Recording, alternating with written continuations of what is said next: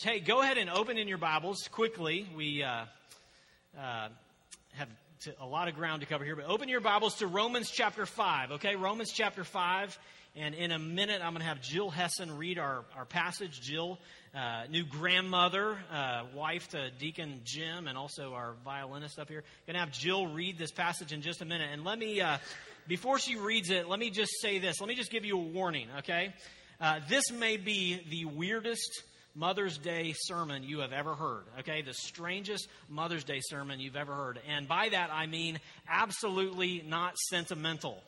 Okay, so you'll you'll see as we go through the passage here, but uh, in another sense, exactly uh, perhaps what we need to hear about our children as well as ourselves here from Romans chapter 5. Okay? So I'm going to invite you all to stand with Jill uh, in honor and respect of God's word. Jill will read the passage for us and then pray for our time uh, together. Jill?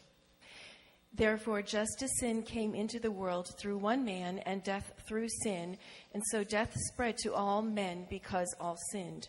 For sin indeed was in the world before the law was given, but sin is not counted where there is no law. Yet death reigned from Adam to Moses, even over those whose sinning was not like the transgression of Adam, who was a type of the one who was to come. But the free gift is not like the trespass. For if the many for if many died through one man's trespass, much more have the grace of God and the free gift by the grace of that one man, Jesus Christ, abounded for many.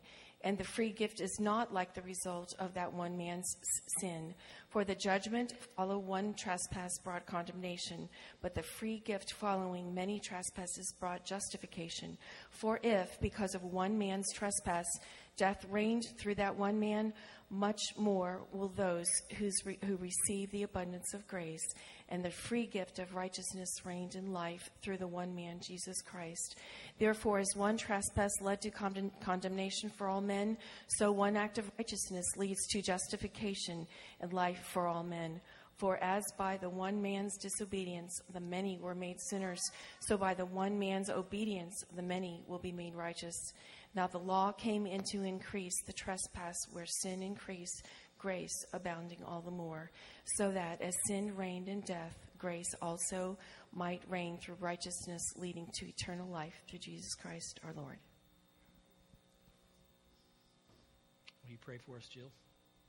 Father, we thank you for your grace. We thank you for your goodness um, on this special day. And thank you for families. And um, once again, just most of all for Jesus and his grace and love for us. In Jesus' name, amen. Amen.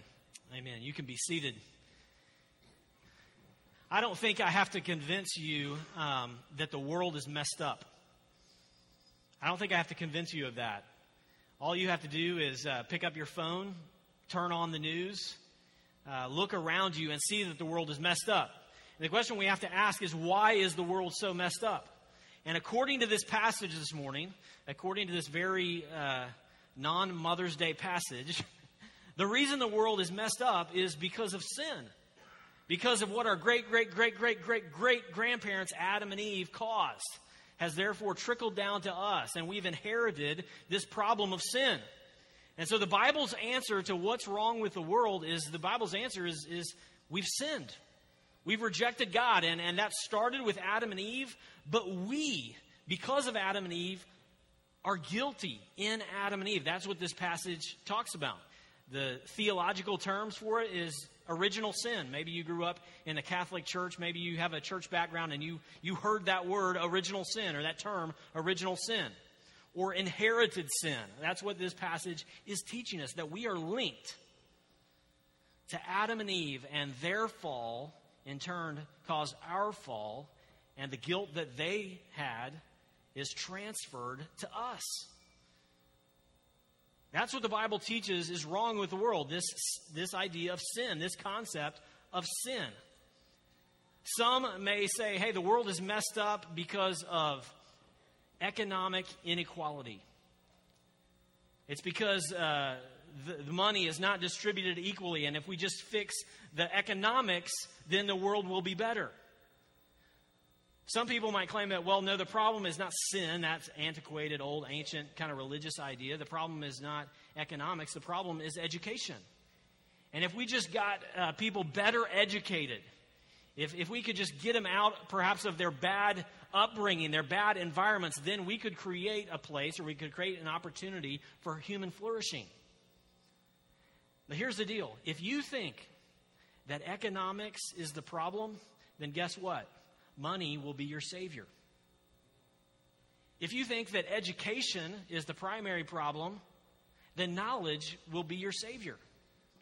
But if you believe, as the Bible teaches, that sin is the primary problem, then guess what? You need a Savior. And that Savior comes, that Savior is Jesus Christ. And this passage is telling us that every person in this room is guilty before God because of what Adam and Eve did. It's a, uh, it's a humbling, deep, and uh, in some ways disturbing message, and one that you and I, in a modern world and in our modern context, do not quickly uh, embrace. Blaise Pascal said this. He said, the, the Christian explanation of sin at first offends us, but if accepted, makes sense of all that we experience.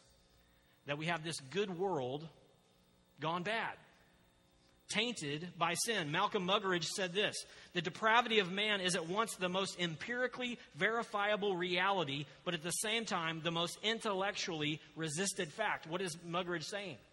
He's saying people don't like to talk about sin, they, t- they tune you out if you bring up that ancient uh, religious, Bible believing word. But it's undeniable. Look around us. There is sin. There is brokenness. So it's, it, it's, it is at first it is empirically, empirically verifiable, but it's also resisted because we don't want to see ourselves as guilty before God. We don't, certainly don't want to see ourselves tied to what somebody did thousands of years ago. But that's exactly what this passage teaches. Two points, okay? And I got to move quickly here today. Two points. Sin, what is it, what it is, and what it means, okay? What it is and what it means. And here's my bottom line, okay? Here's the big idea of the message. The depth, gravity, and pervasiveness of sin is eclipsed only by the amazing grace of Jesus. Okay? Paul's main point here in Romans chapter 5 is to let us know how bad sin is. And the reason he's doing this, that is to let us know it's that bad and salvation will be even that much greater. That's his point. Okay, so Romans chapter 5, uh, verses 12 through 21, uh, we Jill read that for us, but again, back in verse 12. Therefore, just as sin came into the world through one man and death through sin, so death spread to all men because all sinned. Sin and death came through one man, that, that man being Adam. And if you notice in verse 12, the end of verse 12, it says, because all sinned. And the tense there in the, in the original language in Greek is an aorist tense, and it means at a, at a point in time, all sinned. And that's, imp- that's important because Paul is not saying, hey, all people sin, which is true. We saw that in Romans 3. All have sinned and fall short of the glory of God. But he's saying here in verse 12, all sinned in Adam, aorist, in the past, at a particular point in time. We sinned with Adam. And again, our American Western minds immediately reject that. Wait a minute, I'm guilty because of something that a guy did thousands of years ago. His guilt is passed down to me, and now I have a, a, sinful nature because of what Adam and Eve did? That doesn't seem fair. That doesn't, that doesn't seem right. Ephesians 2, verses 1 through 3. Look at me with Ephesians, Ephesians 2. It says, You were, and you were dead in your trespasses and sins in which you once walked, following the course of this world, following the prince of the power of the air, the spirit that is now at work in the sons of disobedience among whom we all once lived in the passions of our flesh, carrying out the desires of the body and the mind, and were by nature children of wrath like the rest of mankind. Again, politically incorrect verse. Notice verse 1 You were dead in your, tres- your trespasses. The teaching of the Bible is not that we need a band aid or that we're kind of limping along just trying to get along. The teaching of the Bible is that we come into this world dead, in need of resuscitation. Not a band aid, but a new heart. We need to be brought back to life. And if that's not enough, verse 3 says, We were by nature children of wrath. Now, none of us want to think about these children up here as by nature children of wrath. They are image bearers of God. They are beautiful, as Psalm 127 says. Behold, children are a gift of the Lord. And guess what? The Bible goes on and says those gifts of the Lord are also sinners. Yeah, I've got a nine month old at home. He's here this morning too. He's not at home by himself. But uh, I've got a nine month old. And just within the last seven or ten days, he's been doing this pushing away as you hold him, like, get, get away from me, let me go. And then that, that high pitched shrill as I don't get the spoon to him fast enough. Ah, you know, I won't do it for you. An image bearer of God, a gift from God. And guess what? A sinner, just like his mom and dad. just like his mom and dad. Born in sin born with a rebellious spirit. Original sin. Let me give you a definition. You've heard that term before. I'm, i bet 95% of us have heard that term. Let me give you a definition of original sin. Original sin refers to the state of guilt and corruption that all human beings are born into as the result of Adam and Eve. Original sin involves two aspects. All people are guilty before God, and all people are characterized by a sinful human nature. Now, happy Mother's Day. There, there you have it. Romans chapter 5. Okay? But we, we need to hear this, okay? We need to hear this about our own hearts, and we need to hear this as parents because it affects the way we're going to parent our kids. It should, I hope. But we are linked spiritually to Adam and Eve's bad choice. Again, we don't like to hear this as individualistic, rugged individualistic Americans, right? Choice, autonomy, these are our values. But this says that because of what Adam and Eve did, you and I are guilty and now have this fallen nature. And the results of that we see on the news and we see in our own hearts, right? Theologians call this link to Adam federal headship. Okay? Federal headship. Let me just unpack that for you just a second. It means that Adam was our representative. And you say, might say, well, Adam, way to go, way to screw it up. You know? Eve, way to go, way to screw it up if you were right in their place, if you were the representative, you would have done the exact same thing. And we know this idea of federal headship, even in our American culture. Sometimes we know that if, if we are part of a, an organization or a trade union or something like that, and we have someone who represents us in the negotiations, that representative, what, what he gets or what she decides, negotiates, then falls upon everyone down the org chart, right? Because of what that one representative did. We have representatives that we elect that can declare war on another nation. And you'd be like, not my war. Yeah, your war. Because your representative has declared war. You are now, you are in a war because of a choice that someone else made. That's federal headship. We don't like it, we resist it, but even in our culture, we have some examples of it. And our resistance to that idea, to that what theologians also call human solidarity. That we have a unity with Adam, we have a unity with other humans. Our rejection of that is very Western and, quite honestly, pretty contemporary. And if you were to travel around the world, you, as you talk to other cultures, you would say that they don't have as big of a problem with this idea of federal headship or human solidarity as we do. A couple years ago, I was able to travel to uh, India and Bangladesh. And as, as I was meeting with one of the pastors that we were working with and training there in India, Pastor Hanuk, as I met him, this is fascinating. And you guys have these stories too about how people greet you and meet you and, and what they begin to talk about in a different culture. And what's the first thing that any culture is going to ask you when you meet them? What's your name? My name is Ross. And then what do you expect he's going to ask me? Where are you a pastor? Or what do you do? Or uh, and guess what? His first question after he introduced himself, what, what was his first question to me? What's your father's name? Ron, Ronald Dean Beebe. He's right over here. Uh, he asked me about my father. And then, you know what, his, what, you know what his next question was? What does your father do? Well, he's a, he's a structural engineer. See, not every culture profiles people by your name and what you do. They link you to a father or to a family or, or some, somebody up the, the pyramid or the family tree, right? But the idea of rugged individual and American and the resi- Americanism and, and the resistance to this idea of, of Adam representing me is fairly recent and very Western. And the Bible teaches that there is this idea of human solidarity. And so, because of what Adam did, we come into this world guilty, and we come into this world bent and tainted toward wrong. And if you and I look in our heart just briefly enough, closely enough, we'll know it's true. There's no escaping it. I had some great parents. You probably had some great parents. You grew up in a great part of the country, in a great time in history. And it wasn't enough to protect you from the bent of your heart. Because of what Adam has done, we are sinners. So here it is sin. What is it? It's not just my choices, but it's my nature. I don't know if I already said that or not, but that's under point one. What is it? Sin is not just my choices, but it's my nature. That's Ephesians 2 1 through 3. Not only is it just not my choices, but it's also my nature, it's also not just part of me, but it's all of me. There's not, you know, some old psychologists would talk about children, you know, kind of coming into this world as a blank slate.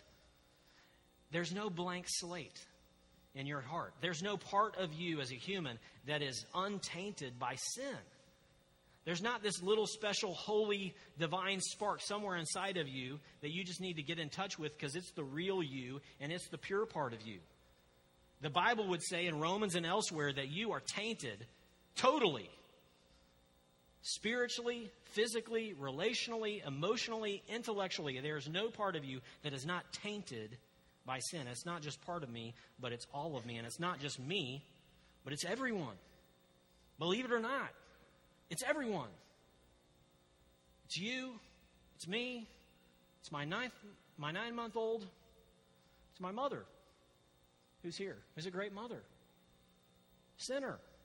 Now, uh, I've had people tell me, I'm going to embarrass my mom for a minute here. I've had tell people, people tell me, your mom is the nicest, the kindest lady I have ever met. And, and uh, I say, you know what? You're right. My mom, she is. She is one of the sweetest, kindest people you will ever meet. And sometimes jokingly, I've told people back, I said, yeah, you know, if I didn't believe the Bible, I wouldn't know that she was a sinner. If it weren't for the Bible, I wouldn't think she was a sinner. Which is not totally true because we, you know, we had those times in the car when dad's driving got a little out of control and she would just cuss like a drunken sailor. But that was only, that was only two or three times in my life. You know, it was, embarrassing, wasn't it, dad? Uh, but other than that, a kind person. But the Bible says, how's that for Happy Mother's Day? Uh, a kind, sweet person, but the Bible would say all have sinned, past tense, and fall short, present tense, of the glory of God. No one is exempt. Not me, not you, not your two year old, not your 95 year old mother or father. That sin gets us all. If you look further, again, Paul's point here as he goes on is, is not to say that, hey, there's sin but then God's grace came, and it's kind of they kind of meet out each other. It's, it's kind of a scales deal. Adam sinned, and then the new Adam comes, and he kind of does away with sin. If you read along with me, verses 15 and following, his point is actually that sin is bad, but grace is even greater. Look, look with me, verses 15 and following. But the free gift, he's going to draw contrast here in verses 15 and following. But the free gift is not like the trespass. For if many died through one man's trespass, much more have the grace of God and the free gift by the grace of that one man, Jesus Christ, abounded for many. Notice he says in verse 15, uh, many died through one man, man's trespass, much more. He's going to say that again in verse 17. Uh, but first, uh, verse 16. And the free gift is not like the result of that one man's sin. For the judgment following one trespass brought condemnation, but the free gift following many trespasses brought justification. And here, verse 17 again, he ratchets it up in verse 17. For if, because of one man's trespass, death reigned through that one man, much more will those who receive the abundance of grace and the free gift of righteousness reign in life through the one man, Jesus Christ. Do you see how he ratchets it up there? There's sin, but much more, there's grace. Because of one man's sin, death reigned through that one man. Much more will those who receive the abundance of grace reign, not just in justification, but in life. Adam sins, we get condemnation. Christ is our sacrifice and comes and brings us not just justification, but justification and life.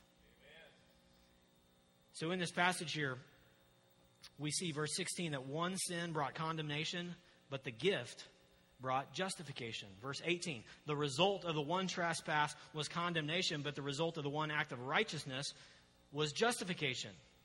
Verse 19, through the disobedience of the one man, the many were made sinners, but through the obedience of the one man, the many will be made righteous. There is the first Adam, and there's the second Adam, the new Adam, Jesus Christ, who stands in for us. And here's the great point, too. If you don't like federal headship, if you don't like the idea of Adam being your stand in, being your representative in the garden, guess what? You also shouldn't like Jesus being your stand in on the cross. Because representation and headship comes in again. And so if you reject Jesus, if you reject Adam, excuse me, as your representative, then don't expect to accept Jesus as your representative on the cross because their headship works again positively in our favor. You see it, right? What sin is, secondly, what it means. So here we are on Mother's Day with this total downer of uh, the Apostle Paul talking about total depravity and original sin, and uh, you know what a bummer for your lunch, right? And you're going to go out uh, to lunch and this. No, uh, we need to hear this about our children. We need to hear this as moms, as dads, as parents who are parenting sinners who are also sinners. So, what does this mean, this teaching of Romans 5? What does it mean for you and me practically? Let me try to tease out a few of these, okay? If you listen to what's being said on TV, if you listen to uh, talk show hosts, if you watch Oprah Winfrey, okay, and her friends, there, Oprah is going to tell you that the problem with the world is out there, out there, and that the answer lies in here.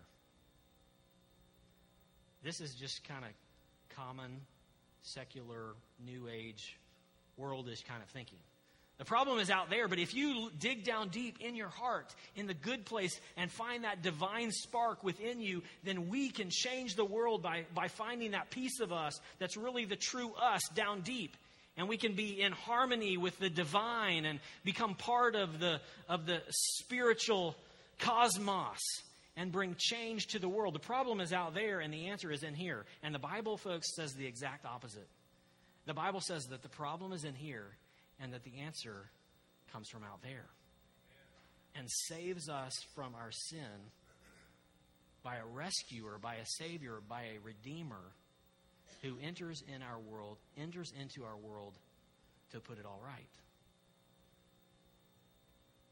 The answer is not in us. The answer is not in our children, as great and as promising as they are. The answer is in the grace and the salvation of Jesus Christ Himself. So, what does this mean for you and me? The fact that we've inherited original sin, that all our, our kids are sinners. What does it mean for you and I as parents or as grandparents? Well, a few thoughts. If these little folks are sinners, okay, to their core, just like their mom and dad, then parenting isn't just about behavior management and getting our kids to not cuss, stay off drugs, not get pregnant before they're out of high school, and all these other things. And those are fine goals. But if that's your goal as a parent, rather than the heart stuff, to have a child who loves the Lord his God with all his heart, soul, mind, and strength, then your parenting has a low bar. And as parents, we got to see that the discipline of our children is not just about behavior management and in the moment choices, but our parenting is actually the discipleship of young souls. And that takes a lot more time, a lot more wisdom, and a lot more heartache than just behavior management. Because I'm, I can get my kids to, sh- to sit down and be quiet if I want to because I'm bigger and I'm more powerful. But what I'm powerless to do is to get in their heart and help them love Jesus the way that I hope they love Jesus. So my parenting has to take that into account. There's way more here to talk about than we have time for. But our job as parents is not just to keep our kids off drugs. Our job as parents is to help in the sanctification of the souls of our little ones. And not that they just be do gooders, but that they be people in love with Jesus and ministers and missionaries in their very, very challenging world that they're growing up in. So if you, if I view my kids just as these little angels that don't have a propensity to sin, I will not discipline them. I will not parent them well. I have to know that they're sinners. Not just sinners, but image bearers of God who also have sin down to the core. Okay, so this Romans 5 should shape my parenting. Romans 5 should also shape my marriage. Uh, if you didn't know it on the wedding day, you probably found out on the wedding night or the honeymoon. Uh, but Prince Charming is not Prince Charming, and uh, and your beautiful princess is also a sinner. And the the primary purpose of marriage is not to make one another happy or hey, you complete me. The primary purpose of marriage is to help one another become holy. And you know how that happens? By marrying a sinner in the covenant of marriage who can look me in the eyes and say, I love you, but you're wrong. and I'm not going to walk out, but you're wrong. And you really need to work on this. That's the gift of marriage. For happiness, of course, but for my holiness. In a, rela- in a covenant relationship that says, I see your sin and it's ugly but I also see God's grace on your life. Marriage. Marriage is the crucible that God uses to help sinners grow in Christ likeness. If you don't know your spouse is a sinner, boy, uh, you all do. That's not. It's not even an option, right? We know it. They know us second. They know us second best. It also, this idea of Romans 5 and original sin and total depravity, it affects our work. Some of us are looking for the perfect job, the, the perfect place to, to, to work, where our gifts will be maximized, where, we'll be, uh, where we won't have to office next to so and so. Every workplace we enter will be full of sinners, and therefore, every workplace and every opportunity we have will be challenges to be to also be crucibles where God changes us by other sinners and by our own sin. And if you don't have this concept, if you don't have this truth of sin to the depth of your core, you won't parent well, you won't parent right, you won't enter marriage with the right expectations, you won't enter work with the right expectations, and you'll be continually disappointed because you think you can kind of create a little bit of heaven right here. So let me end with this. Oh, Ross, you Debbie Downer. As Christians, should we be optimistic, optimists or pessimists? Should we see the glass half empty or half full? What should be our, our perspective? What should be our attitude as we go out of this world with our parenting and in our workplaces, in our, in our marriage. Should we be optimists or should we be pessimists? Let me try this on for size, okay? I offer this. Christians should be neither naively optimistic nor hopelessly pessimistic. You get that? Neither naively optimistic, hey, it's all going to be okay. It's not because we're sinners. Nor hopelessly pessimistic. The worst of marriages the worst of behavioral issues with your children is not beyond the much more grace of God. That's what he says in Romans chapter 5. So, as Christians, we're neither naively optimistic nor hopelessly pessimistic because we believe in two great things, or two true things, I should say. I don't call sin a great thing, but we believe in two truths the doctrine of sin and the doctrine of grace. Sin informs how we think about things, but grace gives us hope that even in the darkest, hardest, toughest of circumstances, God can work and God can win. That on Friday, when Jesus was in the tomb, Sunday was coming. And he was just as much God on Friday as he was on Sunday when he came out of the tomb. There's sin, and then there's God's much more grace. Jody not only brought me gifts and cookies, but she also, they went to uh, Nashville last week for David's graduation, and she brought me back uh, this business card of this church, little flyer uh, that David and Jenna go to. And on the back of the business card, the back of the website, it has a three point mantra of their church. And I thought, this is Romans 5. So here's the mantra it says, I'm a complete idiot. My future is incredibly bright. And number three, anyone can get in on this. Isn't that great? I mean, that's what Romans 5 is saying. We're a mess. We're totally depraved. We're affected by Adam and Eve's sin and guilt. But our future is incredibly bright because of grace.